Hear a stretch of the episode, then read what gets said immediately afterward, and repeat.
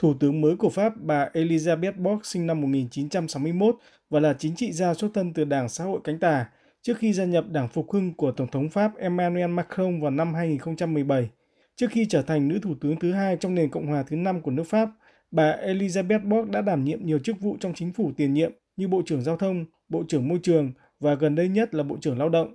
Bà Elizabeth Borg được đánh giá là một nhà kỹ trị và hành động, được biết đến nhiều qua thành công của Hội nghị khí hậu tại Paris COP21 do Pháp tổ chức năm 2015, với thành quả lớn nhất là Hiệp định Paris về chống biến đổi khí hậu. Việc bổ nhiệm bà Elizabeth Borg làm thủ tướng cho thấy quyết tâm thực hiện các cam kết về khí hậu trong chiến dịch tranh cử của Tổng thống Pháp Emmanuel Macron. Trong thông báo chúc mừng đăng tải trên trang Twitter cá nhân, Tổng thống Pháp Macron cho biết chính phủ mới sẽ ưu tiên thúc đẩy các lĩnh vực về y tế, giáo dục, việc làm, dân chủ, an ninh và đặc biệt là về khí hậu và môi trường.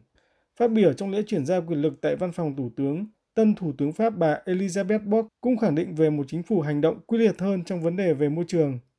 Je pense notamment Tôi đặc biệt chăn trở trước các thách thức khí hậu và sinh thái. Chúng ta cần phải hành động nhanh hơn và mạnh hơn. Tôi tin tưởng chúng ta sẽ làm được bằng cách gắn kết hơn nữa các nguồn lực đang có của các địa phương bởi việc gần gũi với người dân Pháp luôn tìm ra những câu trả lời chính xác nhất.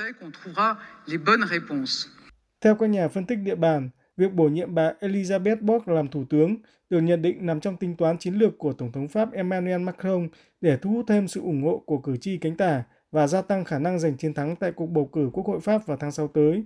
Các cuộc thăm dò gần đây nhất cho thấy khoảng 49% người dân Pháp cho biết muốn một chính trị gia theo đường lối cánh tả nắm vị trí thủ tướng.